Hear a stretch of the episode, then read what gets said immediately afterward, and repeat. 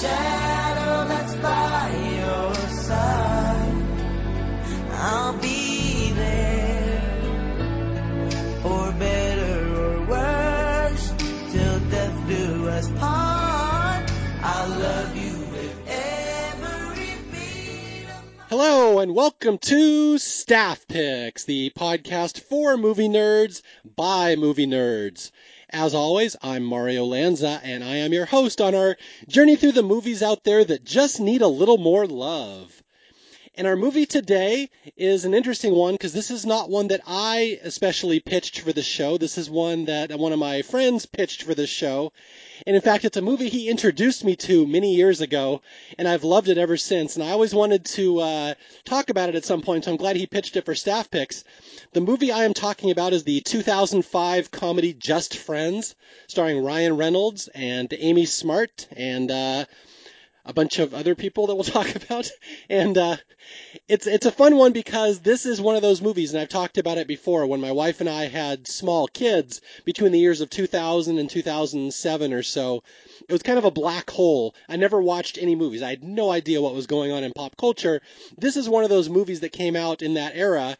And apparently it was a pretty big hit. I had no idea. I had no recollection of it. I just missed that whole era. But it's one that I have loved ever since I was introduced to it. And we are going to talk about why.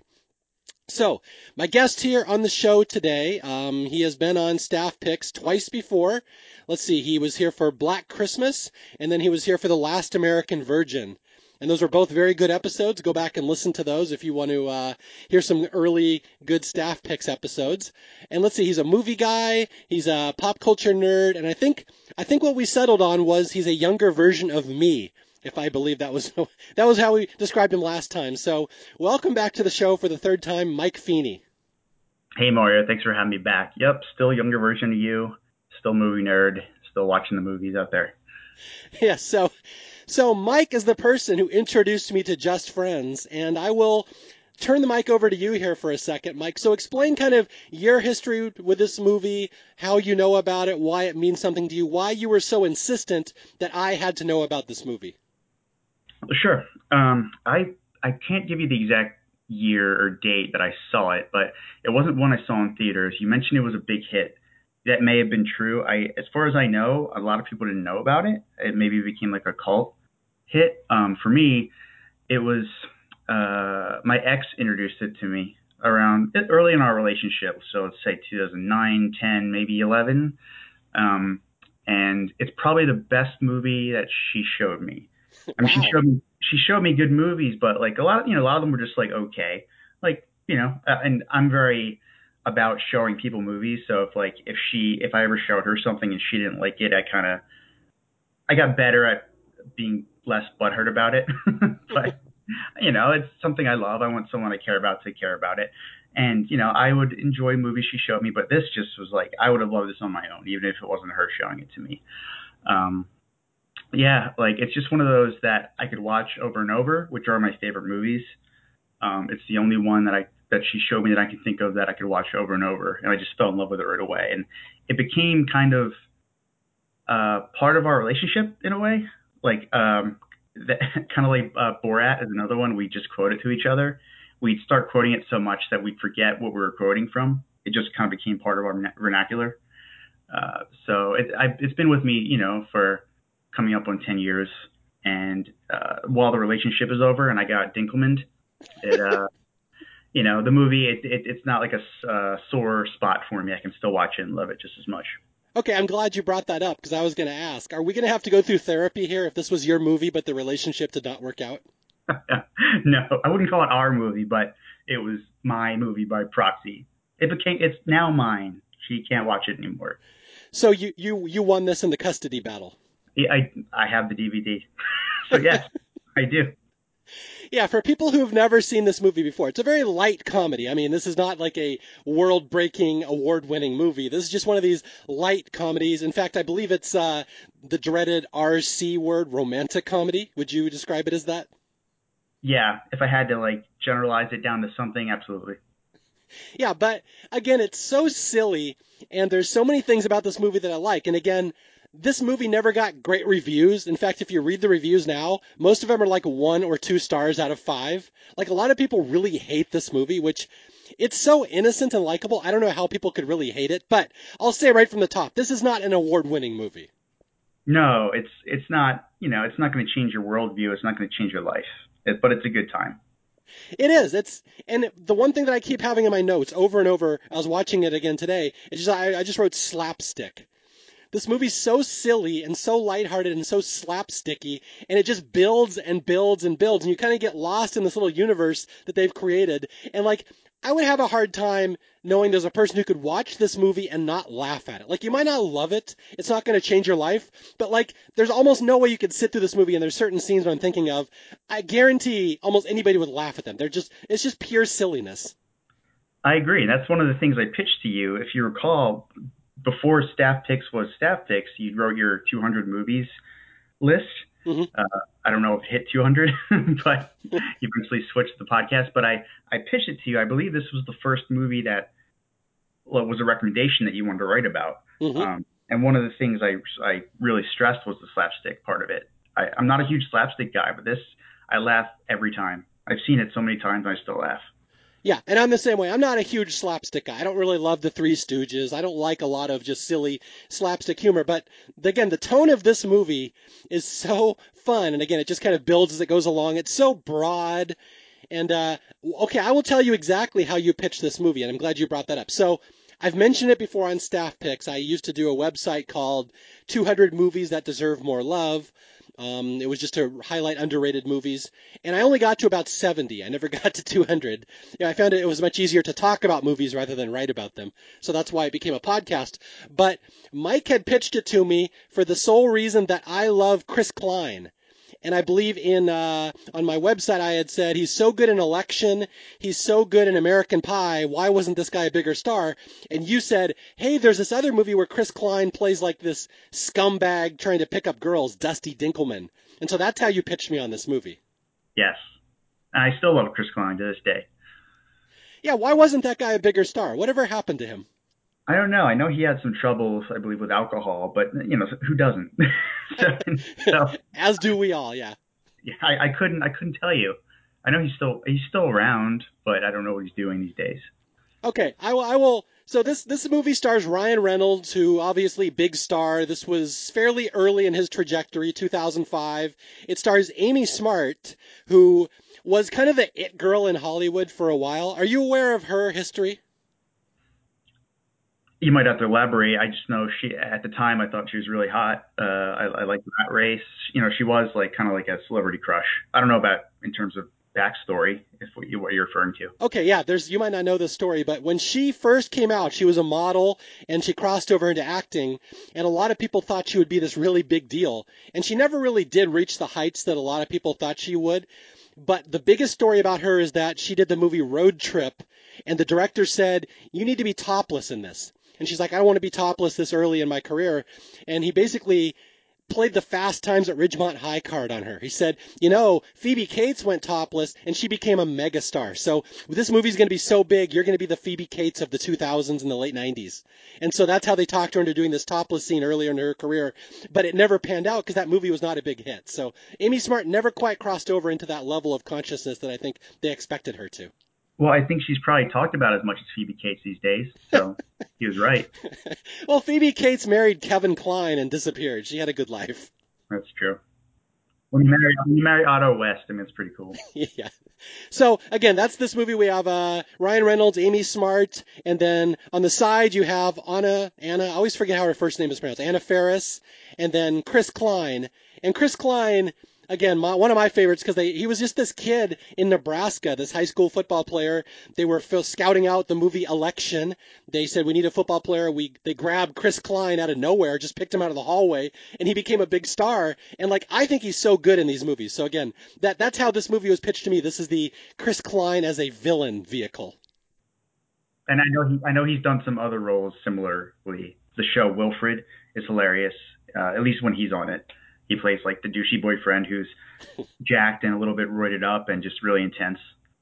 Uh, if, if, if you don't watch the show, at least check out clips for a laugh. I know uh, he was in the movie Rollerball.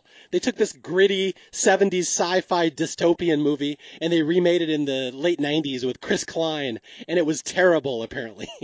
yeah, that, I think that's one of the things that kind of put put him down on people. I, I didn't see that one. Yeah, but again, this is a solid cast. Although there's one undiscovered, what, underrated treat in this movie that I didn't even know she was in this movie when you first pitched it to me. I, do you know who I'm talking about? Of course, Julie Hagerty. Julie Hagerty. So, for my listeners, you know, Airplane, the movie 1980 movie Airplane, maybe the funniest movie of all time. She plays the stewardess Elaine, and she kills me. She's so funny and dippy, and she didn't do that many movies. She did like one called Lost in America, an Albert Brooks movie, which I've already talked about on staff picks. And then like I don't know another movie she did until she pops up in 2005 in Just Friends as the dippy mom, which I could not be more delighted when I see her in this movie. She's not in it very much, but she steals every scene she's in. I know she's just so so sweet and oblivious and nice and annoys her son and it's great. And there are real moms out there like that, and it's amazing. Okay, well, why don't you explain to people who have not seen this movie kind of the uh, Cliff's Notes version of what this movie is and what we'll be talking about for the next 90 minutes? Okay, so basically the plot it, it jump, jump, dumps you in right away. It's it's set in 1995. Uh, I'll try to keep this part brief. 95, uh, uh, graduating class of 95, and it's a graduation party. Uh, there's the hottest girl in school, Jamie Palomino, and she has a best friend named Chris Brander. He's the the fat kid in school, very shy. You know, she's the hottest girl. She's he's her best friend, and he's had a crush on her forever, and he's stuck in the dreaded friend zone, and he's humiliated. He you know he she finds out his feelings for her, and you know it's not reciprocated. He runs off uh, to L.A. Flash forward ten years later, he's in L.A. made a life for himself. He's gotten in shape. He's uh, he knows to not commit himself to anyone as soon as like the friend zone thing starts to happen. He says, "Get out." That's his new motto. He's a ladies' man. He's a very successful music producer, and as fate would have have it, he ends up being shackled to a, a very insane musician, former ex of his, and they're on a business trip, and they end up having to land in close to his hometown. So now he's back and you're running into his former ex and you can you can actually probably stop right there. Go from there. yeah, yeah. It's basically just Friends is the story of a fat kid who was in love with the most popular girl in school in high school and he got friend zoned and it didn't work out well for him. And then 10 years later, now he's cool and he comes back to his hometown and it's all about him trying to hook up with his old girlfriend again when now he's a different person, but all his old mannerisms still pop up and it's a, uh, wonderful slapstick movie where basically Ryan Reynolds is just humiliated as many times as possible. Yes, and the, he's the, he's great. He you know there's there's many stars in the movie, but he's the star and he's great in every scene he's in as well. And he's in a fat suit for people who enjoy fat suit movies. The the very first lap of the movie, uh, it opens on um, him in his room as a as a you know fat teenager, and he's singing into his mirror. He's singing this song "I Swear" by All-4-One, and you see his face in a mirror. And the first joke in the movie is the fact that he's fat in a fat suit. It's the very first laugh that you get. Yeah, and again, I'm not really a fan of fat suit movies just because the, the effect doesn't normally work that well. Right. There's only a couple movies where I think it's really especially effective. I'm a big fan of Shallow Hal with Gwyneth Paltrow, which might be an episode one day, although it, the, it, it, the dreaded phrase "it did not age well" gets attached to that movie quite a bit. Are, are you a Shallow Hal fan?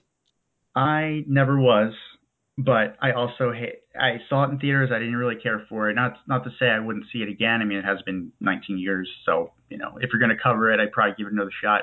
I also hate the phrase "it hasn't aged well." Mm-hmm. Um, you know, I can I can set aside feelings on social issues and things to look at a movie at a time and just enjoy it for what it is. Yeah, with Shallow Hal, my argument is it's not really a comedy. It's actually kind of this sweet drama And so, like, if you don't go into expecting a lot of laughs, I think it's a very sweet movie.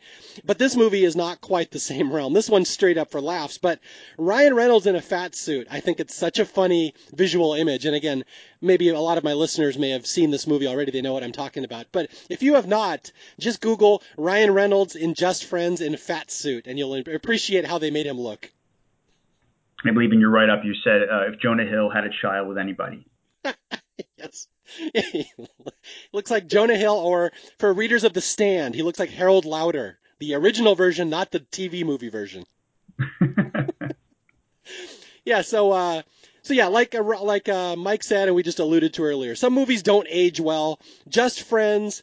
When it first came out, the criticism I, I, I was reading a bunch of original reviews today. They like, well, this movie's just stupid and silly and it doesn't go anywhere. But if you read movies now, now they're much more, I guess the phrase would be woke, where they say, oh, this movie does not age well. You know, the idea of a friend zone is sexist and old fashioned. But I mean, I watch this movie. I'm like, this movie I do I do think has a lot of truth in it. I don't really see that argument. But again, that when you read a lot of the reviews, it's like a lot of the people from a modern perspective looking back at it are trying to out woke each other. That seems to be the perspective. I know, and I hate it. I hate that stuff. Just focus on the now you know? Yeah. This movie was made for people in 2005, and again, it was a pretty big hit. I think it made $50 million on a pretty low budget. So yeah, it was a, it's a fun movie. It's the type of movie I like talking about on staff picks, just because it's, it's a insubstantial movie, but it's fun. Like somebody might discover this and put it on and have an hour and a half worth of fun. I'm like, hey, you know, you made their day better. I agree. And like I said, it's something I watch at least once a year. It's just something I can put on, get lost in, uh, I like how intimate it feels. There's a lot of like, you know, it's not one of those movies you have a lot of stories about. It's not, they're not going to be like multiple versions of a DVD with bonus features out the wazoo with different stories. And it's just a moment in time with these actors. It's a memory for them. It's a memory for me, of course. Um, and I like movies like that. Is this your Christmas movie? Uh, I wouldn't call it my number one Christmas movie, but I mean, it's definitely, I can watch it any time of year, but yeah, I would watch it around Christmas do you like put it on and listen to I Swear and reminisce about time with your ex? Is it one of those kind of movies where you drink? First, I stuff my face to make myself look like 1995 Brander, and then I do that stuff. Yes, it does have a great soundtrack, though. It does. This movie has a fun soundtrack, including. Oh, we'll talk about Jamie Smiles. There's an interesting story behind that song. Okay, are you ready to dive into this movie? Yes. All right. So, as Mike said, this is the movie starts in 1995, and it's the story of two teenagers in high school, Chris Brander and Jamie Palomino, played by Ryan Reynolds and Amy Smart. And I guess the best way to describe them is she is super cute and fun and popular, and he is fat and not cute and not popular, and they're best friends because he does not intimidate her and he's not dating materials. They're just buddies. Yes, and she she's so sweet. I'm sure she probably feels bad for him. yes. And okay, one thing I we we got to talk about at the start of this movie. There's some criticism of this movie that I do think is warranted, in that it doesn't really know the kind of movie that it is. Would you agree with that? Yeah, it's a it's a mix of just zaniness and uh, occasional offensiveness, I guess, uh, and the romantic comedy stuff. But I think it all comes together. Yeah, it's like to me it, it starts off as a straight comedy. And as it goes along, they try to make it more and more into a real story, like a romantic movie, and they try to give it a nice ending. And like the last 20 minutes of this movie, I think are very forgettable, probably because I always forget what happens. but it, like it, it doesn't know if it's a drama or a comedy for a lot of the time. You can see as the movie goes along, it struggles to figure out what it's supposed to be. I would agree with that. Yeah, I mean, I definitely the last like 15 minutes probably my least favorite part of it, but you know, it's it's also nice to see an ending like that.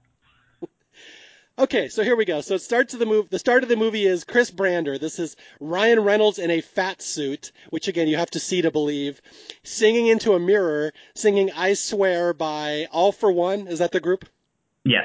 All right, just making sure. You have more '90s street cred than I do. yes. Again, younger version of me. I was grown and not paying attention in the late mid '90s. All right, so So he's singing uh, I Swear, and he lip syncs it, and it's a hilarious visual. And it's basically, this is the last day of high school. He's 18 years old, he's ready to graduate, and he's got this best friend, Jamie, the hot, popular girl in school, and he's going to declare his love for her today. This is the day.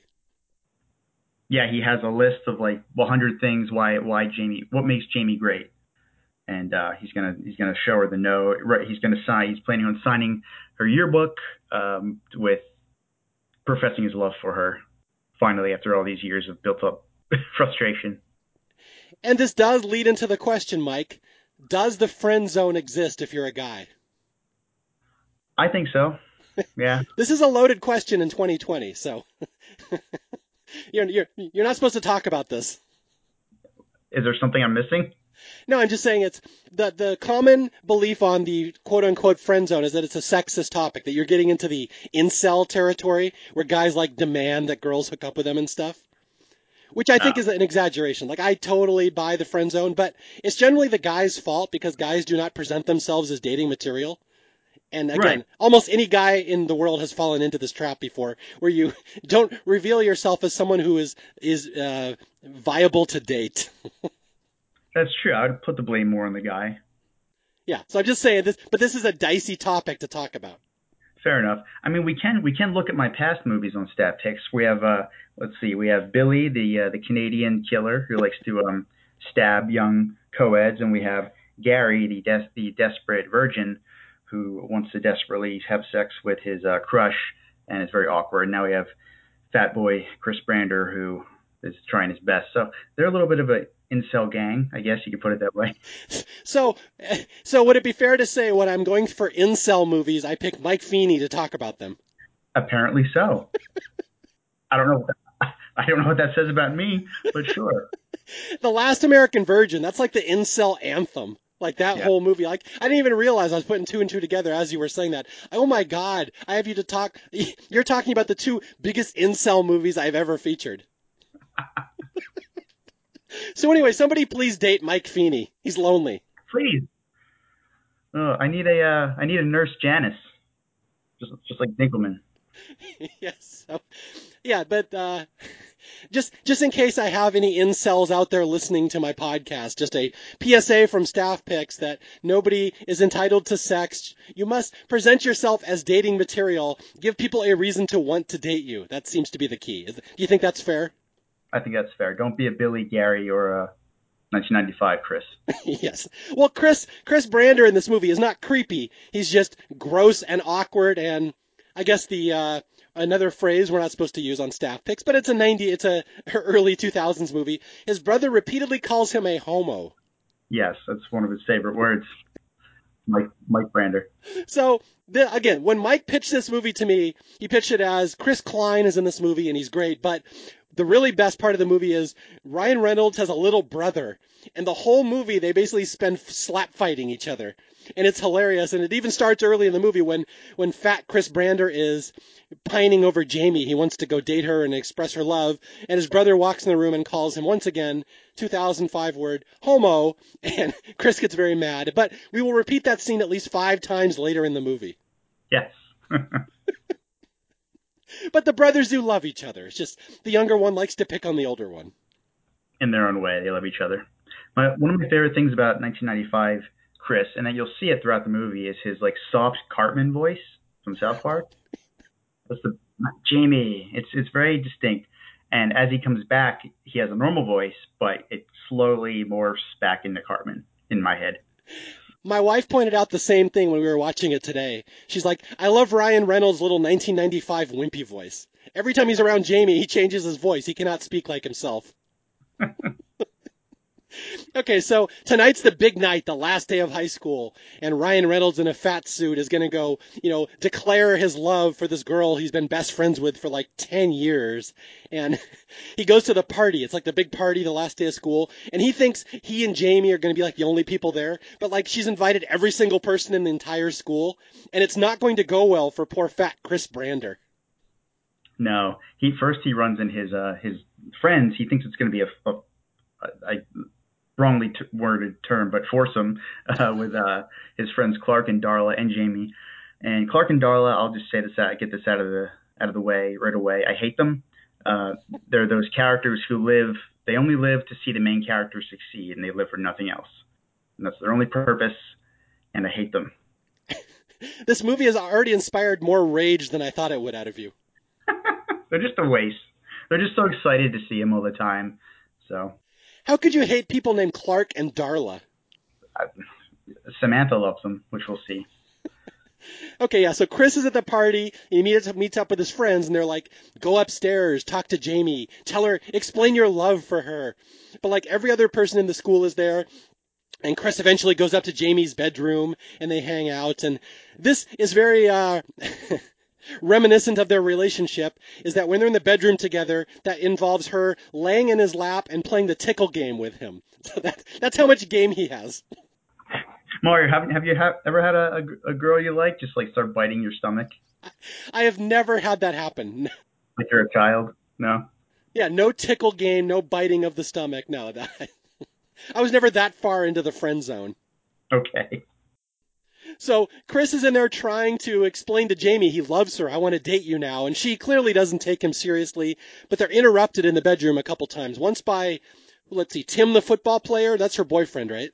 Yes and then Dusty, our favorite character here. So explain who Dusty is. Okay, so Dusty's another senior, and he's played by Chris Klein. And in 1995, Dusty he comes in. He has a song that he's written for Jamie. It's called "When Jamie Smiles." He's like, Jamie, I wrote the song for you. And Chris Brander, Ryan Reynolds, was a little bit put off because this is supposed to be his big moment with her.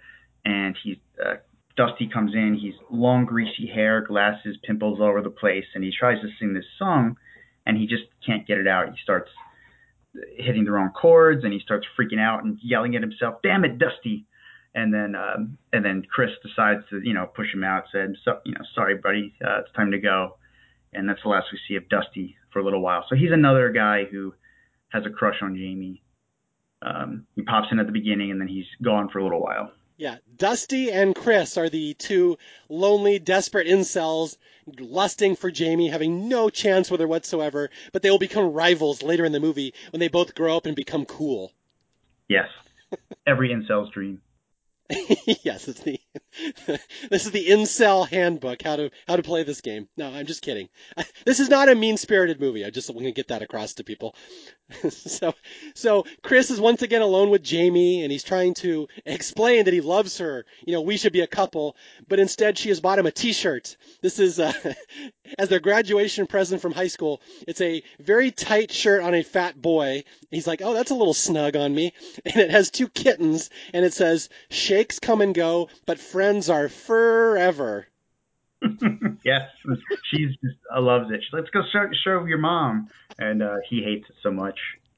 Yes, he hates the shirt, which is them as cats drinking milkshakes together. and so he pulls out a note, or he pulls out the yearbook. He's like, I want to show you what I wrote in your yearbook. It expresses all my thoughts of love. He has already written in her yearbook, and he pulls it out, and he realizes, much to his horror, this is not his yearbook.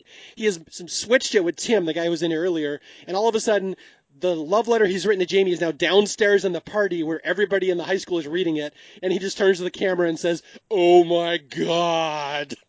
I love that. The, the physical, like the faces, the, the, the camera shots shots they get of people in this movie, they'll come up more later. But just that, like he turns right to the camera, it's so great so Chris runs downstairs. His his yearbook has been left downstairs with all the partiers, and they're reading his note to Jamie, how he loves her, how we should be more than friends, how you know I want to be your boyfriend. We should take the next step, and they're all laughing because this is fat, disgusting Chris Brander, and he's totally humiliated. This is actually a very embarrassing scene to watch. It's very harsh. Yeah, there's a line that I love. It's like you can hear it from the crowd. Holy shit! Check out his shirt. so Chris, fat Ryan Reynolds, has been humiliated, and all the school's laughing at him, and he runs outside, and and he's gonna ride away on his little bike, and Jamie, his dream girl, comes outside, and she's like. You really meant all those things? You really love me? And he's like, I do, I do. And she's like, I love you too. And there's a beat, and she's like, like a brother. And his stomach just drops.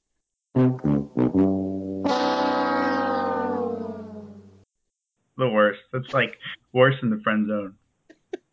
and he, he leans in to kiss her, and she moves her face to the side and kisses him on the cheek.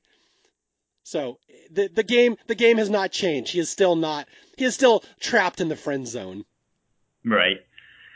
And then you know people start taunting him from the window, and he just can't have it anymore, and he rides off into the night and says, "I'm going to leave this stupid town. Screw you guys. I'm going to prove something to myself." I, here's the here's the exact quote.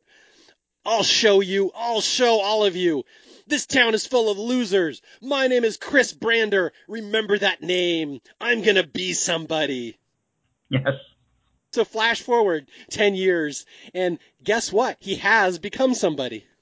Good, good for him. Yes, he, he learned, like I said, he learned uh, how nutrition works. He lost all that weight. He's he's turned into Ryan Reynolds, the Ryan Reynolds that we know. Okay, yeah. Explain Chris Brander in 2005 to people. What does he do for a living now? He is a uh, a music producer in L.A. Uh, he has a house in L.A. He's uh, he's good with women. Again, he he knows to um, not stick himself in the friend zone. As soon as he sees that coming, he steps out of it. He runs away. Um, he's only interested in you know sleeping with women, not serious relationships. Um, he he's just really happy uh, with with the money and the fame and getting to know celebrities, and it's everything he I guess ever wanted. Yeah, he is a vapid Los Angeles record executive, and he goes through supermodels. He dates them once, has sex with them, turns them aside, moves on. He's very jaded towards life. He is the exact opposite of 1995 Chris Brander, and uh, yeah, he's basically become everything he said he was going to. And then he has a, uh, a buddy out there he plays hockey with. The actor Robin Dune or Dunn. Are you familiar with him? I don't know this guy. No. He is uh, the the director of this movie. I forget his name, but he's only really known for one other thing: uh, Cruel Intentions. If you've ever seen that. Um, and then they did Cruel Intentions 2, which was kind of like a direct to video. And Robin Dune replaced uh, Ryan Phillippe in that role. They just replaced the actor, and so I guess he kind of gave did this guy a favor to cast him as his buddy at the beginning. Who another person who sucks because he's like a twenty something year old man who doesn't know what the friend zone is. you have to ask what that means. This guy sucks too. I'm glad we moved on from him. yeah. So, but but the bigger story is Chris Brander is kind of an asshole now. Like he's not really yeah. a nice guy. He has become one of these guys who just is jaded, doesn't really like women, doesn't respect women. He's kind of a dick. And that's why it'll be funny later in the movie. He's going to regress and turn into Chris Brander from the 90s every time he's around Jamie. Yes. He'll just have to get there first. Yeah. Okay, so what are some of the rules? He explains earlier in early in the movie what mistakes guys make when they're hooking up with girls, and he's like, uh, "What are they like? Don't do lunch dates." That's one of them. No day dates, because that that's just put a kisser at the end of the night. That's for one thing. He's telling his buddy because his buddy's having some uh, uh, troubles with his girl that he likes. Uh, no day dates, always at night. Kisser at the end of the night, and I think those are the biggies play it aloof. That's the other one. Never show the girl how much you like her. Yes. Yeah. And there's a fun little scene where Ryan Reynolds is pointing out this guy down in the ice skating rink who is clearly in the friend zone with a girl. They're ice skating together and holding hands. And Ryan Reynolds like, look at that poor fool trapped in the friend zone. And he literally picks the guy's girlfriend up right in front of him. yes. So yeah, Ryan Reynolds, uh, Chris Brander here is a just total Los Angeles asshole, and that's why it's really funny to see his long, slow descent into hopelessness later in the movie. Yeah, it's fun to see him take take a fall in a way. That's the thing. I've seen some reviews that say, "Oh, there a lot of the characters in this movie are unlikable. Like I don't like Chris Brander." And I'm like, "Well, that's the point. That's what makes it funny because he just totally collapses. The minute he gets cool and confident, he becomes terrible at everything, and that's what's funny about it." I know. Unlikable characters can be fun. Speaking of unlikable characters, we're about to meet Samantha James. Yes. Pop pop star. Don't don't say that to her. She's a real artist. Okay, so I will set you up for this. So Chris Brander is just an LA executive, record executive. He works for this guy. I forget the guy's name. Stephen Root is the, the actor. Milton from Office Space, one of my favorite chameleons. He plays anything. But the record producer, the, the boss says, we have this new pop star. She's like this vapid, you know, LA influencer. She's a socialite, Samantha James. I want to sign her to a record contract. And this is a problem because Chris Brander once banged this girl, and she's crazy. Yes, and she has the hottest selling poster in the country, and it's her with uh, whipped cream on her breast and about to deep throat a banana. yes. Yeah, Samantha James, you kind of have to see this character to believe it. I, I saw her described as uh, a combination of Gwen Stefani's humbleness with Courtney Love's gentility and I forget the other one. It's like Paris Hilton's vapidness or something. Like it's it's like Anna Fair. How do you pronounce her first name? I always say it wrong. I'm not 100% sure, but I think it's Anna. Okay, Anna Faris. Yeah, she was. I don't even know. Is she still really an actor? Because she was a big deal in the early 2000s. I think she still works. I know she has a podcast, but everybody does, including yourself. Yeah. hey, shut up, incel. no, I know she's mostly known for her podcast.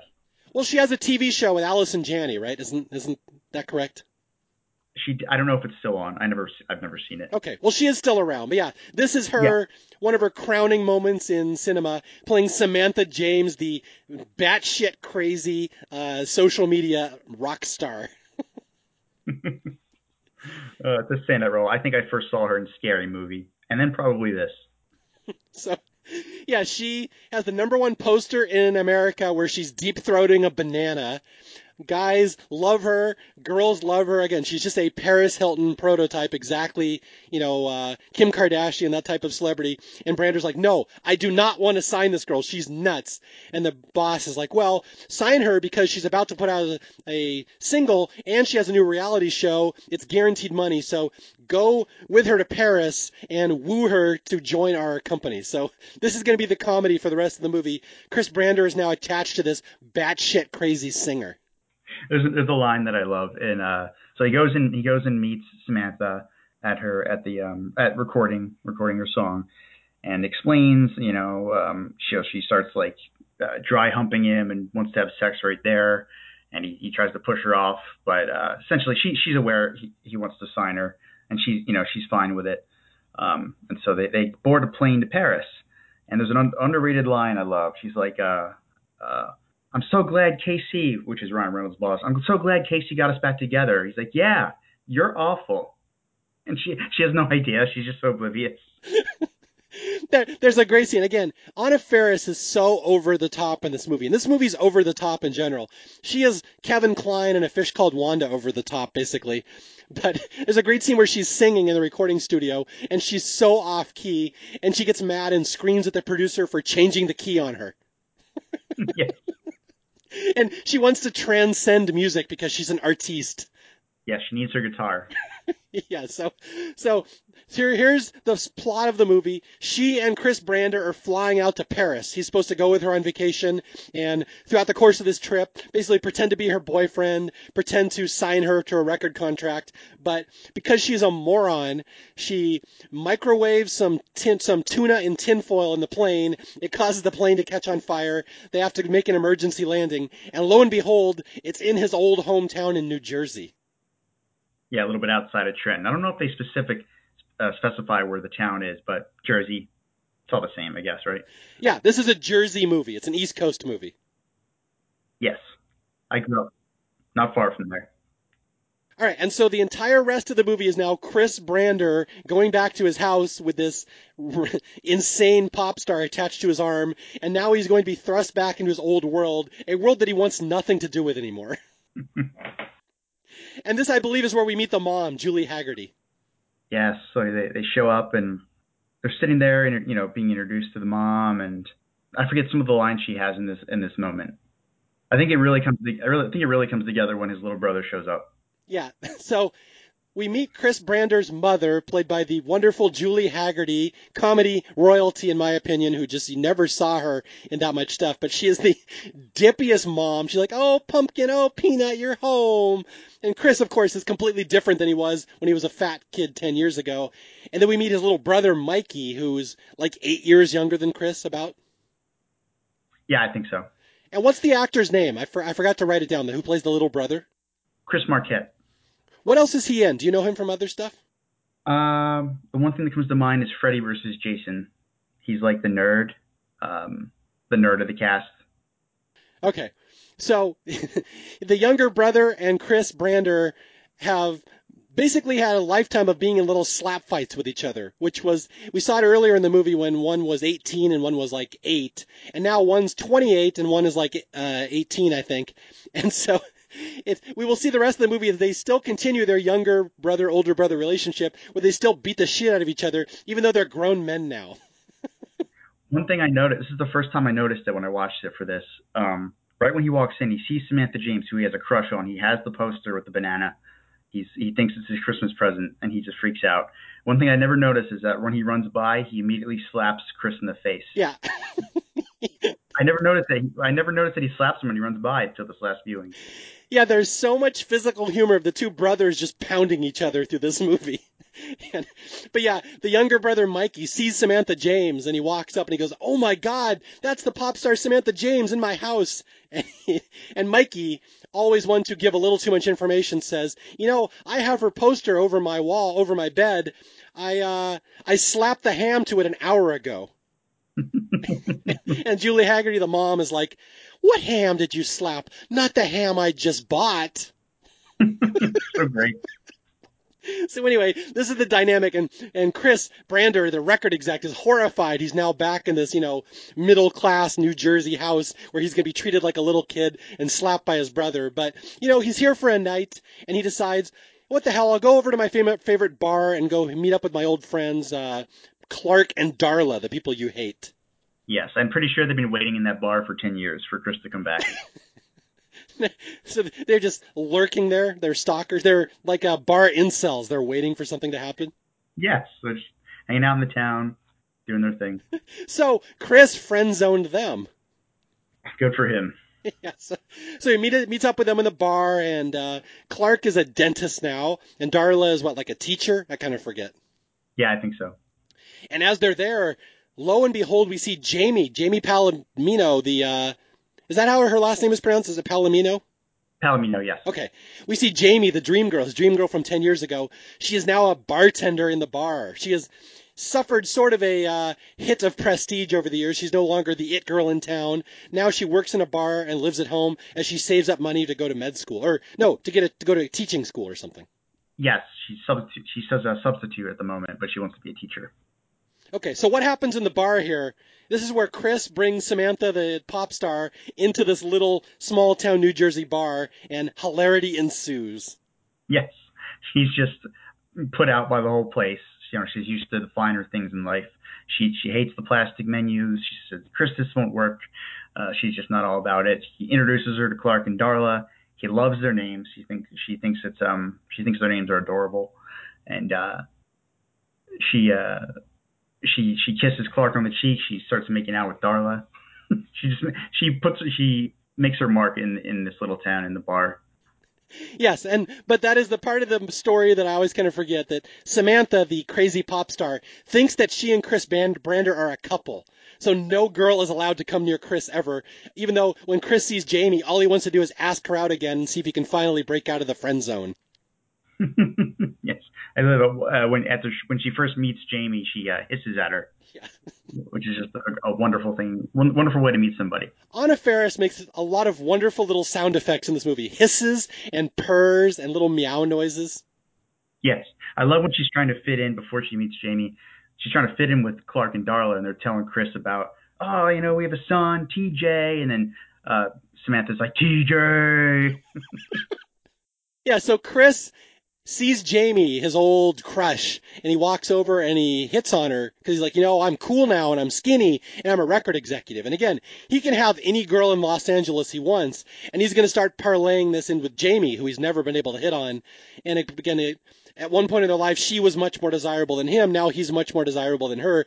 But she throws him for a curveball right away where she suggests, okay, let's go out. We'll go on a day date which is his number one rule never to do. And and Ryan Reynolds' voice immediately drops into that little Cartman voice that you said. Yes, a day date. Great. yes. Already his veneer is falling. The minute he's around Jamie, he reverts back to fat Chris Brander. And so he agrees to go on a day date tomorrow. They're going to go to a their old favorite restaurant and eat their favorite foods together. Yes.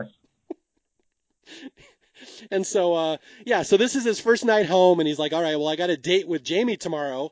They're supposed to, he's, again, he's supposed to fly to Paris, but the flight has been canceled. They're, they can't get a replacement flight, so they're stuck there in Jersey for a few days. And so this is where he tells his brother to distract Samantha and just take her out, right? Get her out of the way. Yes, but before that, how he his sit down with Mike is to literally sit on his head, which I love that part. He starts squeezing his his mouth. And what do you want from me, Chris? And he says, I want you to distract uh, Samantha. He's like, uh, I can do that, but before that, he's like, uh, I'm not the same fat guy, and uh, like I was in high school. And the line I love is, Chris to Mike. You'll always be fat to me, Chris. And they start slapping the shit out of each other. Yeah. Again, the the fights between the brothers is probably the best part in this movie. I don't know what the argument. Okay, the argument would be Ryan Reynolds in the fat suit, or Anna Faris as the crazy singer, or the slap fights between the brothers. It's it's debatable. What's the best part of this movie? Yes. What would you say? What's your top? Um, probably a mix between the slap, the uh, physical comedy slap fights, and honestly Chris Klein and his his facial expressions, his lines, all that stuff. Okay, that's fair. I forgot about him. But yeah, this is the first big major slap fight. And again, we have a 28 year old Ryan Reynolds, his 18 year old brother, Mikey, just slapping each other and pounding each other as if they're little kids. And it's hilarious how much Ryan Reynolds gets into it. Cause he always like ends up beating the crap out of his brother and his little brother's like, truce, truce, truce. And you can just see him panic because Ryan Reynolds is going to kill him. It's hilarious. But he eventually, Ryan Reynolds sits on him. He sits on his brother and says, You're going to take Samantha out. This girl that you've been in love with, she's your dream poster girl. Go take her out. Get her out of the way so I can go out with Jamie. And the little brother's like, You'll always be fat to me, loser. so, okay, here comes the day of the big day date that Samantha and the little brother are out of town. They go to the mall and Jamie and Chris go on their date. And Chris, again, in, like uh, in Jurassic Park, he spares no expense to woo Jamie. He rents the most expensive Porsche he can just to impress her when he picks her up.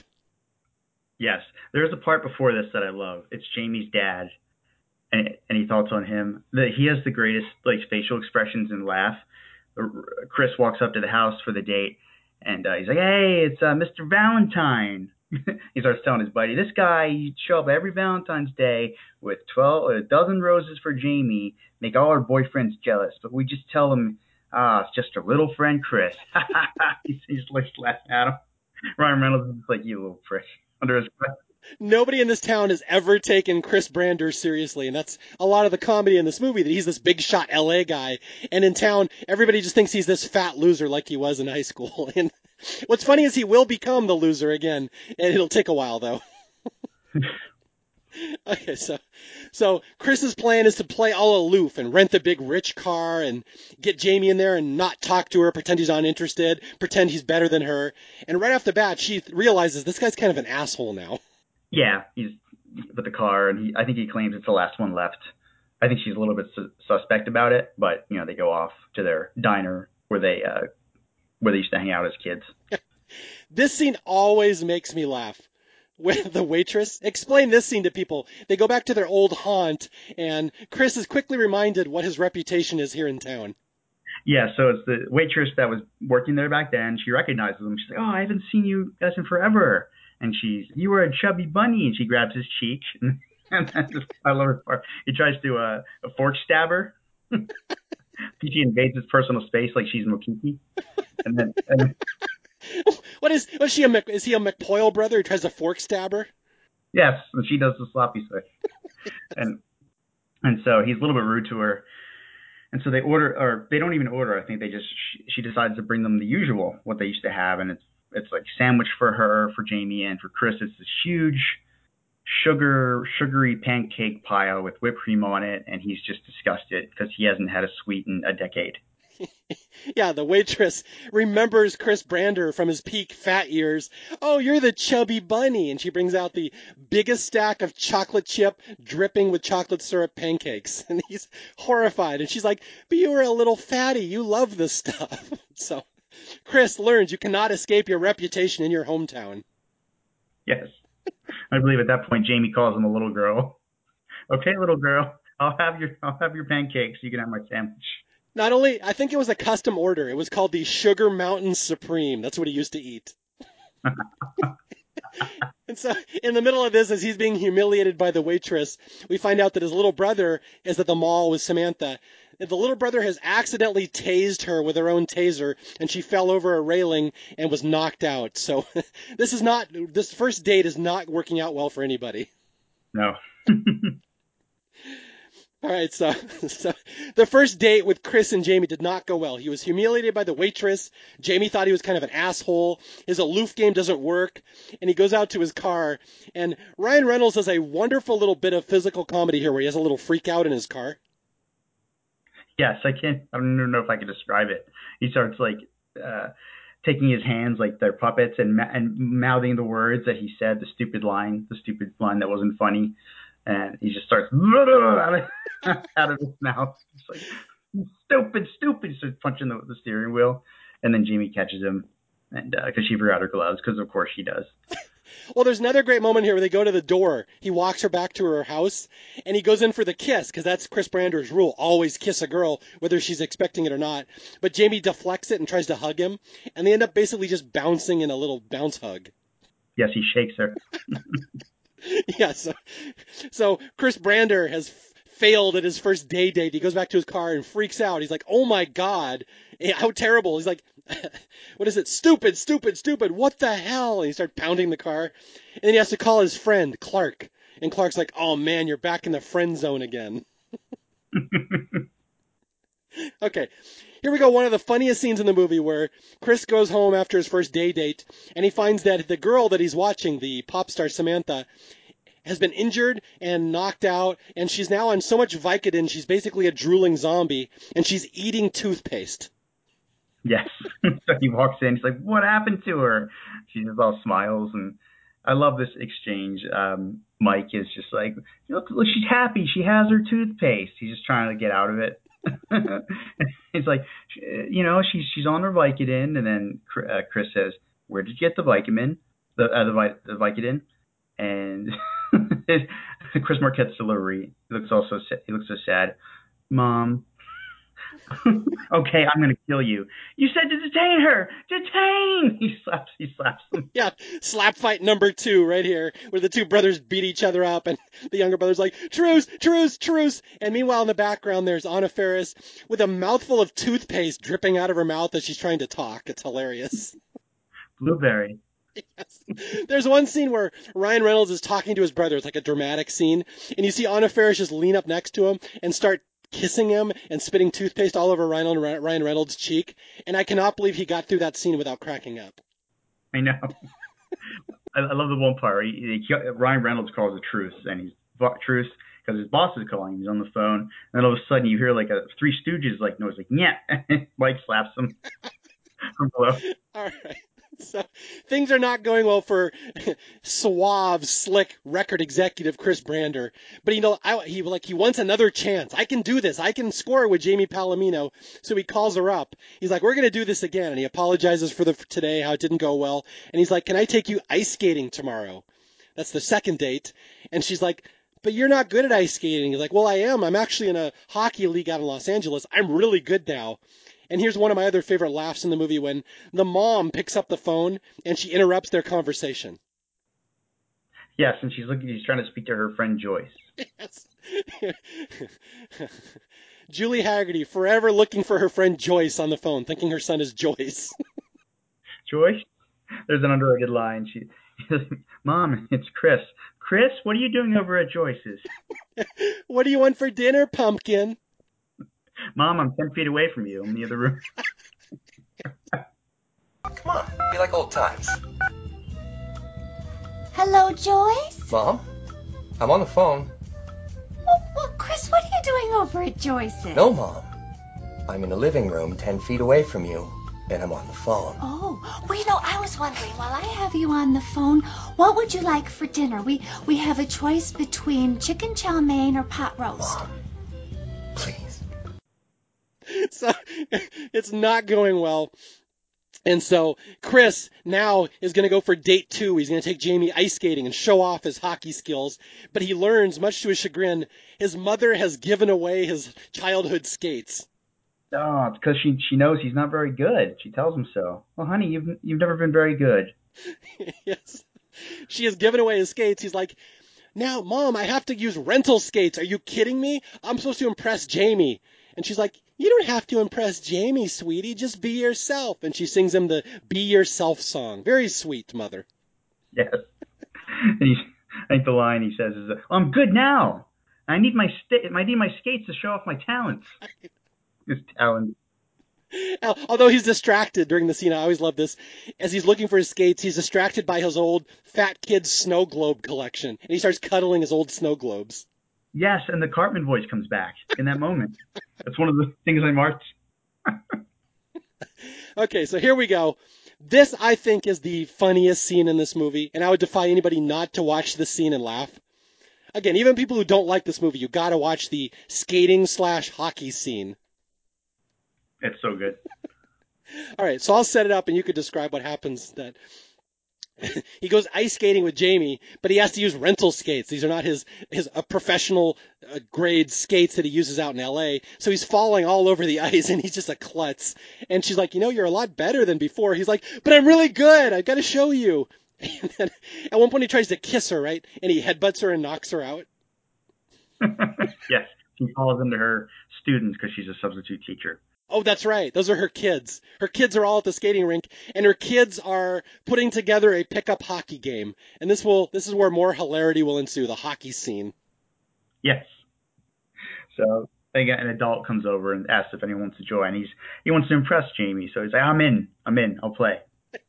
Although he does issue the codicil here, but uh, these aren't my real skates. These are rental skates. And one of this little eight-year-old mocks him. He's like, "A good skater can skate in anything."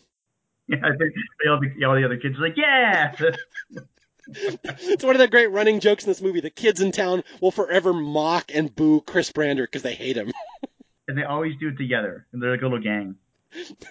All right, so here's the hockey game. So explain how the hockey game goes for poor Chris.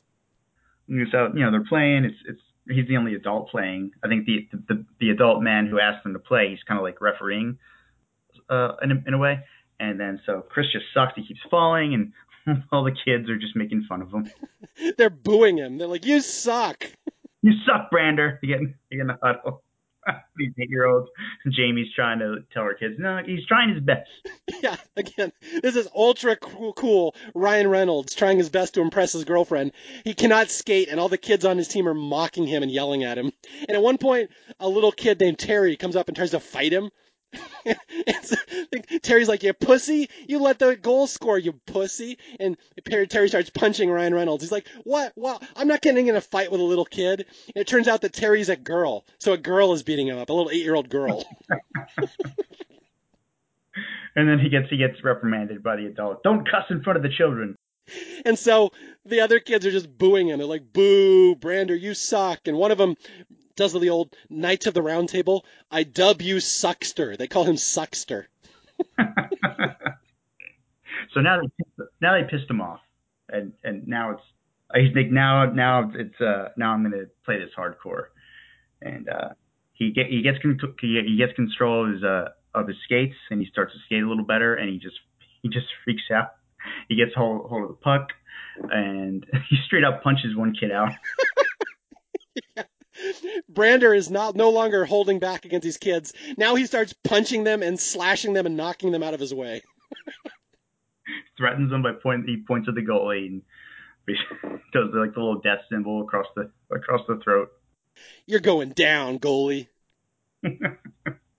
so Chris basically goes berserker here and just starts kicking the crap out of these little kids, and everyone's like, "No, Chris!" And so Chris skates up to the goalie, and he's like literally punching kids, knocking them out of the way, and he tries to do a slap shot from ten feet away, where he probably would kill this little kid, and everyone's like, "No!" But in typical Chris Brander fashion, what happens? The the puck hits the goal and shoots right back at him, hits him in the mouth. yes. He knocks out his teeth and knocks himself unconscious with a slap shot. And so he ends up in a stretcher in traction. And this is where we meet the return of one of our favorite characters. Who would that be, Mike? Dusty Dinkleman. I, so uh, they take the they show his mouth and his mouth is bleeding and, and Jamie passes out at the sight of the blood down the, the little hill they're on on the snow. And all of a sudden this inspirational music just comes from nowhere, and Jamie's in the arms of this man, this, EMT, and it's Dusty Dinkleman. The acne's gone, the hair's shorter, his stammer is gone, and he's hot Chris Klein from 2005. Yeah, here's Chris Klein returning to the movie. And again, he was uh, Chris Brander's nerd rival back in the day, both competing for Jamie's heart. And now Chris is knocked out in a stretcher, and the EMT attending him, who rescued him, is Chris Klein, Dusty Dinkleman himself, who is now, yeah, hot and successful and cool. And Chris cannot believe it. He's like, oh my God, that's Dusty? Yes. And he wants to, Dusty wants to break into music, and his name is now Dusty Lee. And this this is the first case where where the kids go, they boo Chris and they go, "Yay, Dusty!" yes. Even though they just met this guy. Yeah, Dusty has rescued their teacher. So all the little kids are, "Yay, Dusty!" They start chanting his name, Dusty. And Chris is like, "What about me?" And they're all like, "Boo, Chris!" and and that great scene here where they have to take Chris to the hospital because he's knocked his teeth out with the puck. And as they're in the ambulance going to the hospital, Dusty's sitting in the back with Chris and Jamie. And Dusty's openly hitting on Jamie and getting her phone number as Chris is tied up and his mouth is full of gauze and he can't do anything to stop it. I think he's at one point with gauze in his mouth. This is bullshit. Yeah. Although I think we forgot the wonderful moment where Chris is so angry that Dusty's hitting on his girl, he starts shaking in his little stretcher, and the stretcher breaks loose and he slides down the hill and he flips and lands face first, face down. yeah. Again, more physical comedy. It's just so good. Even even outside the brother fights. It's so funny. Yeah, so uh yeah, Dusty has moved in. Dusty apparently has moved back into town, and he's this suave, sensitive, amazing guy. And Chris is pissed because Chris never has, you know, uh, competition with women, and Dusty's going to beat him, and Dusty will defeat him every single time the rest of the movie they square off. It's so true to life too. There's always that person that like you just you just don't like, and everyone else loves them, and it's just the worst. And it's always Chris Klein. Yes. He, he smited me many times in all, in all of our run-ins. He's your Lex Luthor. Yes. They were going to pick me for election. They were going to film it at my school, but then they decided to go and film it with, with Chris Klein's school, so I could have been him. Wow, so you could have been a movie star and you could have been in Rollerball. Yes. That's the one thing that upsets me the most. That's the one, the one thing that slipped through your fingers in your life. You were not in Rollerball. Rollerball. okay, so so Chris has to go to his dentist friend, and they have to fix up his teeth because he knocked out his teeth. And it leads, leads to a great visual gag that the rest of the movie, Ryan Reynolds will have to wear a retainer again, just like when he was in high school. yeah, there, there's one underrated line in this part with um, she's just a non-entity. It's uh, Clark, the dentist, his assistant. Uh, uh, Chris Brander starts to tell Clark about uh, another date, and, and the assistant snickers another day date. So she she's aware Clark talks about Chris to her. Yeah. Nobody takes Chris seriously in this town. Even his friends do not take him seriously. and so the dentist points out, you know, Dusty, he's a real nice guy. Everyone loves him. You've got competition, Chris. And so Chris is like, what? So that's what Jamie wants? That sensitive douchebag? And so he kind of switches his tactics here that he's not going to be ultra cool Los Angeles Chris Brander. He's going to be sensitive like Dusty Chris Brander. And the exact quote is, what, Jamie likes sensitive now? Well, if she likes Mr. Rogers, I'm going to show her the biggest pussy she's ever seen. and he has like a demented smile on his face. Yeah, so he's going to change tactics, and spoiler, this will not work either. okay, let's go back to the house. So we have Samantha, the pop star, with Mikey, the little brother. And this is the scene where she decides that she's lonely and horny, so maybe this kid can entertain her for a while. Yes, and this is he's just this is just his dream. He, he's beside himself. There there's a, a line that uh, again I would kind of use in the like lexicon and daily conversation without even remembering where it was from. But when when he's putting lotion on her, she says her back is sore. Mm-hmm. He starts like pouring it on her, and she's like more more enough enough. she just like turns on a dime. She's so crazy. There's a great scene. There's a couple great moments here. They're intercut with other moments, but this whole scene where Mikey's uh, massaging Samantha and Chris comes home from the dentist and he learns that Dusty is now stealing his girl. And the neighbor's right outside the house and the neighbor sees Chris. He's like, howdy ho, neighbor. And, and Ryan Reynolds just picks up a snowball and hits him with it as hard as he can. the neighbor's like, you dick. I love that part. So Chris comes in to talk to his brother, who's mounted on top of Samantha, massaging her, and she and, and Mikey and Samantha laugh at Chris's retainer and mock him, and then we get another slap fight, slap fight number three between the brothers. Yes, I love how Mike so easily turns on his brother. He like he literally rolls over to be closer to Samantha to call him a doofus, just like her. yes. He rolls across the whole bed just to be next to her to join in on calling him a doofus. and then the, the ultimate slap fight is in the living room they're just they're in the archway, and then it results in uh, one final stiff kick in the ass to Mike. Yeah, where Ryan Reynolds punches his little brother, trips him, and pushes him onto the couch, and then Ryan Reynolds just kicks him in the ass as hard as he can while the guy's already down. It's a great, wonderful moment. that had to have hurt. Truce, truce, truce. I believe there's one final like whimpering truce. Truce. yeah.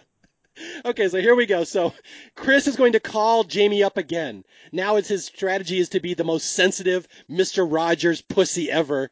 And he calls her up and I love the scene. This is a Christmas Eve date because it's the, the night before Christmas. And he calls her up and he says, Hey, there's a screening of the movie The Notebook. Do you want to go with me? And the brother listens in over the phone, and this will be a wonderful five person gag with five different people on the phone in split screen, correct? Uh, the call waiting showdown. I think this is the call waiting with Dusty and Jamie and the mom. Or is that later? I don't know. Whatever happened. Okay, there's a funny phone scene. Let's just put it at that. Yeah. Where where Chris invites Jamie to watch The Notebook. His brother's on the other side, of the other end of the phone, holding up the phone, listening, groaning, and yeah, oh my God, my brother's a pussy. and Chris Chris is on the phone with Jamie and he gets interrupted when Dusty calls instead. So Jamie hangs up on Chris to talk to Dusty and Chris is like, "Well, you know, maybe she had an important business call." And Chris's little brother's like, "What? Did the bar run out of curly fries?" so anyway, that's yeah, that's the date. They're gonna go see the Notebook tomorrow, and then afterwards go out for herbal tea. That's his sensitive man date. But uh, his plan for for Samantha and his brother is to, you know, he's going to detain her, distract her again, to take her to a coffee house to play a gig, to kind of fit in with her fans and her local small town fans. Because she's an artist, she must perform in front of a live crowd. Yes, and there's a there's a part where she, you know Samantha thinks she she agrees to do it. She thinks Chris is going to go with her, and it's out there. She gets in the car. He opens the car, and just out of the darkness comes Mike gleefully skipping to replace Chris. That is a great moment. I love that. He just skips the car. He grabs the keys. He hops in before she can even like know what's going on. It's so great. And then, you know, it's one final little like uh, Friday revenge for this stiff kick in the ass. He says, "Think fast." Boink right in the eye. He pop he pops his brother in the eye. he drives off. Okay, so here we go. The Christmas Eve date. This is Chris's chance to get Jamie alone, be Mr. Sensitive. They watch the notebook, but he's foiled because Dusty has driven Jamie over to his house, and Dusty invites himself on the date as well because he also loves the notebook. And just as a final cock block to Chris, he also invites Chris's mother along, so now it's a foursome date. I love when Dusty shows up. He's like, ding dong. and then Chris is, Dusty, hey, why? and then when Dusty sees his mom, his reaction, Carol, he just goes up and hugs her like he's the sunshine had. so Julie Hagerty gets invited along on the date, and this is an, another such a great laugh in the movie. All four of them sitting there watching The Notebook, and at one point, Dusty starts crying because Dusty's so sensitive, and Jamie reaches over and consoles him. And Chris Brander looks over and just like, son of a bitch! his, his mom hears him say that, and she consoles him by holding his hand and saying, "Oh, Peanut." so he's he's on a date with his mom essentially. yes. So at the end of the night, the date has been foiled. They went to see the notebook, and all Jamie did was realize how sensitive and awesome Dusty is. And at the end of the night, Dusty has to go because he uh, perform he like volunteers in a church on Christmas Eve, right? Yes. Or I think this night he's he's uh, going to be at the hospital because one of his coworkers can, so he can be with his family. Okay, that's right. Although we do get some more Dusty smackdown here where they're in the car, Dusty's dropping them off for the night, and Chris pulls out his retainer, and Dusty's like, you know, you should wash that retainer twice a day, Chris, because your mouth is a cesspool of disease. And all the other girls, including his own mom, are like, ew, put it away, Chris, put it away. And Chris is like, Dusty, god damn it. Chris is the dirtball. Yeah. Okay, so but anyway, Dusty leaves. So on Christmas Eve, Jamie comes in and hangs out with Chris and his mom, and it's really the first time in the movie. It's like old times. They just hang out and look at old home movies and drink cocoa. Yes. Chris gets to see himself be fat on film, and I don't think he's happy about it. Okay, so here we go. It's the first time that maybe he's he's happier being in the friend zone. And again, this movie gets more and more serious as it goes along because they try to re- reconcile it, but it's still mostly a comedy at this point. We could probably have a good another 20, 30 minutes of comedy before it sells out at the end. All right, so Christmas Day, this is the big finale, and this is where, you know, Chris has one more day to hook up with Jamie now that he's in town. And it starts with him and his brother almost getting in a slap fight, except Mikey, instead of punching him this time, gives him a Christmas cookie and says, I love you. So they have a very touching relationship. Yes, and they talk about their plans to further distract Samantha. Little do they know she's she's in the room, she's asleep. Little do they know she's awake and she hears the whole thing. Oh yeah, Samantha, for the first time all movie, realizes that Chris is dating another girl in town, and it will not end well tonight. No. Okay, so Chris is gonna bike over to Jamie's house again. He spent all last night uh, watching home movies, drinking cocoa. They had a good time. Today's the day he's gonna go over and reveal his true feelings, just like back in high school. But as always, it will not go smoothly because his brother left the, the windows to the Porsche open last night. The Porsche will not start. So Chris, in a final humiliation, must ride his bike over to Jamie's house. Yes. And there's a scene where he falls on the street. There's a lot of random falls from uh, from Chris in this movie. Yeah, Ryan Reynolds does so much good slapstick in this movie. It's hilarious. Okay, so we get over to the Palamino's house, and again, they're the central house in town. They have these huge displays of Christmas decorations every year, and there's like this enormous party. Everybody in town is there, and Chris arrives, and once again, he's screwed because Dusty is there first, and Dusty is singing Christmas carols to everybody in town. I believe he, he, he uh, at one point in the movie, he discusses with Clark, how can I compete with that guy? It looks like he has 15 fingers when he plays. Yeah, he's got like a double necked guitar. He's got the double guitar. Yeah. so Dusty, yeah, he is the king of all Christmas carols, the king of Christianity. Everybody loves him, and Brander gives up. He's like, "That's it. I cannot compete with this guy." But his buddy, the dentist, says, "Remember, that's Dusty Dinkleman. Beat that guy. He's Dusty. You, he's nothing. You're L.A. Who is this guy?" And so Brander decides, "Okay, once and for all, I'm going to have it out with Dusty Dinkleman." But before that happens, Samantha shows up, and all hell breaks loose. Oh, I love this part. Uh, she shows, you know, she drives off, or she she gets um, Mike to tell her where Chris is in the room at the house, and uh, because you know he he likes her, it's it's easy for her to get him to tell her. And so she shows up. She steals the car, the family car, drives up. Mike's with her. I love this part. He pops out the window, and in his high pitched scream, "The jig is up! The jig is up!" And he starts spazzing out the window, like flopping around his body, like he's having a seizure.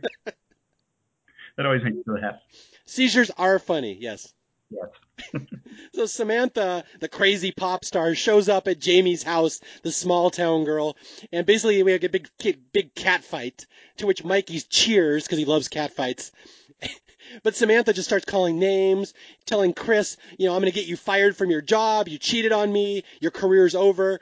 And then, as a final humiliation, as Samantha drives away, she ruins the entire Christmas display in front of the house. It destroys the Palamino's Christmas house. She set Santa on fire. I think there's people yelling, "Not Santa, please!"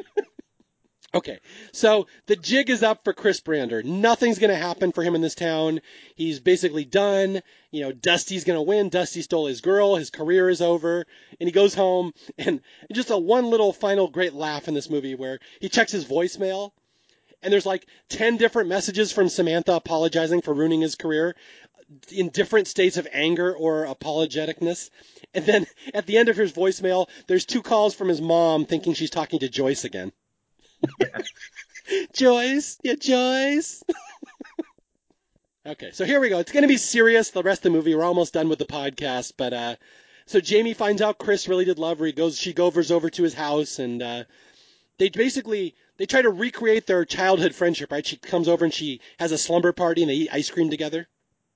Yeah, no, they're, they're having a good time. You know, he was jerking earlier in the movie, and they're just looking at old pictures and um, you know, they have a little moment and he says, it's late. I'm going to take you home. And she says, uh, I think maybe I could stay over like old times, which implies that she's willing to sleep with him.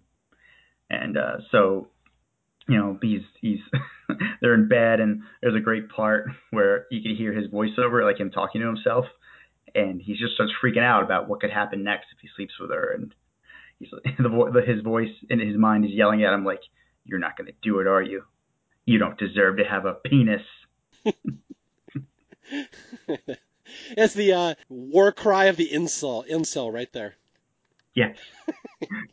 Fighting with himself. Yeah, but that's the whole point of this movie that that Chris wants to hit on Jamie, he can't. Jamie in this scene even says, "I want him to make a move on me." She's kind of intrigued, but he won't do it, and so it just it's not going to go well, and so it ends in just frustration that he will not hit on her. She expected him to, and they just cannot do it. And Chris decides he's going to leave town. That's it. That's it. I'm done. I'm going home. I'm back to L.A. Yeah. There's a part where I uh, Clark is driving him to the airport and uh, talking, telling a boring story about his kid in daycare, and I love that Chris like r- ruins that by jerking the wheel. I think he was doing it for the audience because that uh, that story sucked. But this is also where we find the plot twist why Chris cannot leave because this is where he finds out that Dusty is a fraud. Yes, he sees him at the hospital singing uh, a song, the same song he had written he had written for Jamie when called "When Jamie Smiles," and he's singing it to another girl called Janice when Janice smiles, and he realizes that Dusty has is a, a fake. He is a Jersey player. That's the word we hear. Yeah. Yeah, so Dusty is not Mr. Sensitive. He's even bigger creep than Chris. And we're going into there's something about Mary territory here, where who's the bigger stalker. But yeah, Dusty is a creep. He's hitting on these girls in the hospital using the same song he sings to Jamie. Now that song, Jamie Smiles, they there's like a full music video for that uh, that song on the DVD. Have you checked it out? Yes, I love that. It's on YouTube too. Did you know that's actually a retread from an earlier movie? The song? I just read this today. It was in the trivia. No, I didn't. There's a song. There's a song. A movie from 1982 called Savannah Smiles, and there's a song called Savannah Smiles, and they basically just took that song and rewrote it, and that became Jamie Smiles in this movie. To which Dusty also makes it Janice Smiles, but that's an existing song from an older movie. Oh, I have to check that out. Yeah, I did not know that. That was news even to me. So Chris has to go back to Jersey to save Jamie because now he realizes it's more important that she's my friend than being my girlfriend. At least I'd rather have her be in my life somehow, but I have to protect her from Dusty. And so he storms off to the church for one final Christmas confrontation with Dusty at the church. And then Dusty's singing uh, you know, church songs, carols with the kids, and he has a cowboy hat on for some reason. He is he is the friend to all children, Mike. Yes, they love him. They love Dusty. Who doesn't? So Dusty is putting on a children's concert in the church, and Chris storms in and pulls Jamie aside and says, you know, Dusty is not who you think he is. He's a player. And this is where we get one of the better quotes where Dusty pops his head behind the curtain. What is his quote? Do you remember? Yes, he. so uh, Chris basically admits that like, or he he lets it slip that it's kind of like a, a game. Like he's he's outplaying me. She's like, "What am I, a game to you?" So she's pissed. Um, and then in the middle of their fight, uh, Dusty pops in through the curtain, just his head. Would you guys like to join us in a carol to celebrate the birth of our Lord? With a big shitting grin on his face. Couldn't have worse timing. And Chris just freaks out. He does like a tribal yell and just runs through the curtain and tackles him. Yeah, Chris attacks Dusty in the church and they have their fight, the two suitors over Jamie. And Chris gets pulled off sec- by security and Dusty's like making horns of the devil at him, mocking him. And all the kids are chanting, Dusty, Dusty, and they're booing Chris. Boo! Yes. They're like, Mrs. Palamino, he, he's not your boyfriend, is he? She's like, no. And they're like, yay, Dusty. And then he does the, the sign of the the sign of the, the horns and he flicks his tongue out at him when no one's watching. And Chris is like, oh, look at him. And then my favorite bit is when uh, Dusty pretends to pass out. Make it more dramatic. Now, in all truth, this is kind of the end of the movie because there's two dramatic scenes after this and they don't fit in this movie. They just, it's like they just have to wrap up the movie. Do you feel that way as well? Yeah, the, the the real funny parts. I mean, there's there's another little part with with Dusty, but yeah, this is kind of the the point. Yeah, because basically from here on out, Chris leaves Jersey. He's going to go back to LA. And on the way out of town, he stops at the bar one more time to say goodbye to Jamie. And like in a plot convenience playhouse twist here, Dusty's at the bar. Dusty says, Oh, you know, well, I hope I'm not stuck in the friend zone too long. Uh, She's going to put out. And she's like, What? And he's like, Yeah, I was just playing you. And then Dusty leaves. It's like, that, that was a very quick resolution to Dusty, the character. He just walks out of the movie, basically. But his his goodbye is great. He's like, "F this a mobile." He does a little dance away, and he he smacks the ass of a random girl and threatens to punch her boyfriend.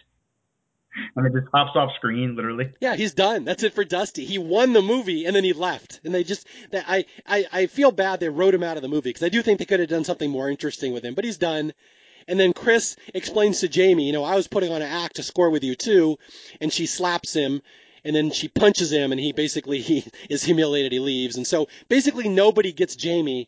But because this is a romantic comedy, it must have a happy ending. So we're going to tack on a very convenient last five minutes where he's going to end up with her. Yeah, and goes back to L.A. sees Samantha. Um, she, you know, she's uh, she's bro- she's in his house, and he surprises him, and uh, he basically finally shuts her down because he's tired of her crazy ways. Decides to fly back to Jersey and profess his love for Jamie. Yeah, he decides with Samantha. He's like, you know, I don't want you. There's only one girl I want, and it's not you. So he flies right back to Jersey and proposes, basically. He says, I'd rather have you in my life as a friend rather than not at all. And he says, you know, any date, any time, day date, whatever, I just want to hang out with you. And she's so smitten that they kiss, and he basically, it's implied they're going to get married. And really, it's, it's a very convenient, quick ending to this movie. Yeah, I mean it's a happy ending in these movies. I mean it's nice to see, but yeah, I agree. It, it somewhat abrupt. Yeah, it's too bad because this movie is a straight comedy for like an hour and 15 minutes, and then it really morphs into, you know, sappy romantic comedy at the end, which I don't think it needs, but whatever. But we do end on one laugh, which is the one I think you're uh, inferring. With um, The kids, the three kids, Yes, so they they they just three kids watching them. her students. These are her students. Yeah, so right next door, and there's one with glasses, and there's a girl, and there's another boy, and uh, the the one with the glasses gives the girl his cookie, and she's like, "Oh, thanks, Brad," and she she gives it to the other boy. Hey, you want you want to share my cookie? And she tells Brad how how good a friend he is. He's like, "The bestest." He looks at the camera. Oh shit. yeah, that's right. The little kid in glasses, the Jonathan Lipnicki in the movie, gets friend zoned, and we cut right to credits, which is uh, Ryan Reynolds singing "I Swear" again in his fat suit, the full version. He sings the whole song at the camera, which is great. Calling back to the beginning of the movie. And there we go. It's a really light-hearted movie. Again, it's not substantial. You're not going to remember it, but it, for like an hour 15, this is one of the sillier, more slapsticky, funny movies of the early 2000s. And again, it always puts a smile on my face. And it's one I really think, you know, especially in times like this when we go, we're in like a pandemic and people are all stressed and unhappy. It's a good way to put a, a smile on your face for about an hour, hour and a half. And I think people would like it. I agree. It, it boosts my mood every time I see it. Like I said, I try to watch it once a year. It's just one of the, not necessarily around Christmas, but at some point, and it just boosts my mood. And like I said, it's one of those things that there's not a lot of inf- information on it. It's just like a moment in time. Um, I believe everyone in the cast loved making it I love stories like that, hearing like a positive experience for the people involved. Um, yeah, just a feel good movie that'll make you laugh. Yeah, and when you watch it, you can tell. It really pops off the screen that the actors are all having such a good time. It's, and I know I've seen interviews. They all said how fun it was. And Ryan Reynolds loved being in a fat suit. He loved playing a dork because he's usually so self-assured in his movies, and he got to be so so spazzy in this one. And you know, Anna Faris got to be so over the top. And yeah, it's just a fun movie. Again, there's some there's a place in the world for lighthearted, slapsticky comedies, and this is one I always recommend to people. And I'm glad you recommended it to me because I would not have known about it. I'm happy I did too. This was fun.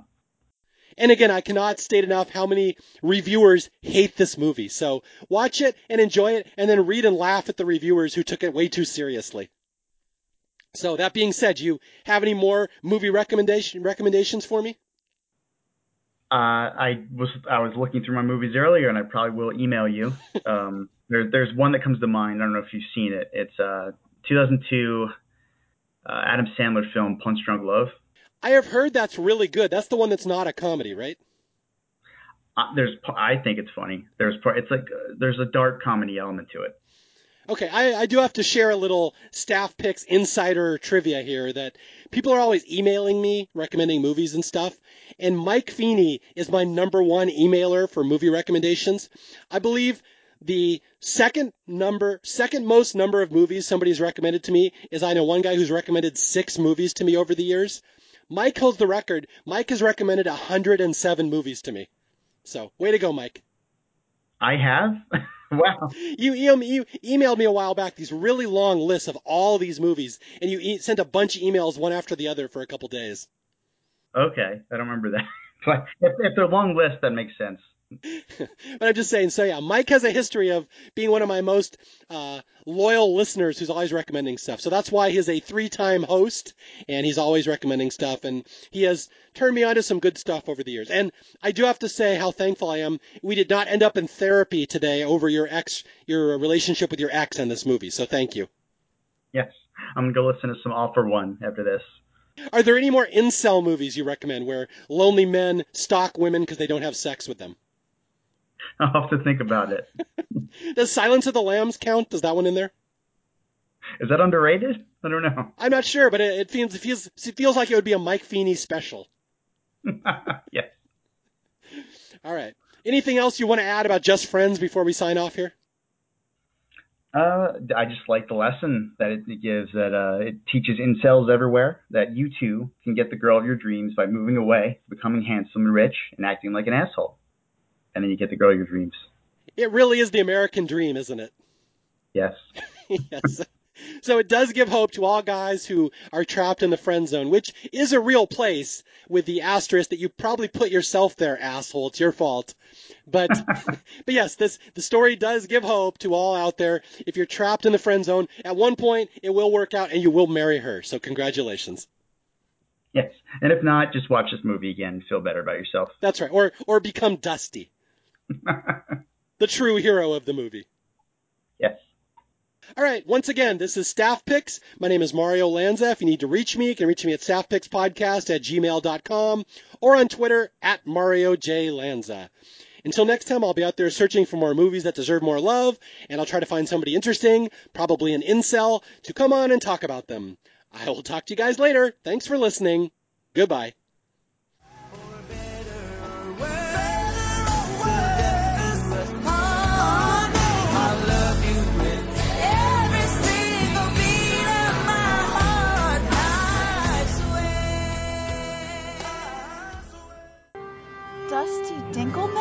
Yeah, actually, I go by Dusty Lee now, but oh, yeah. Dusty Lee?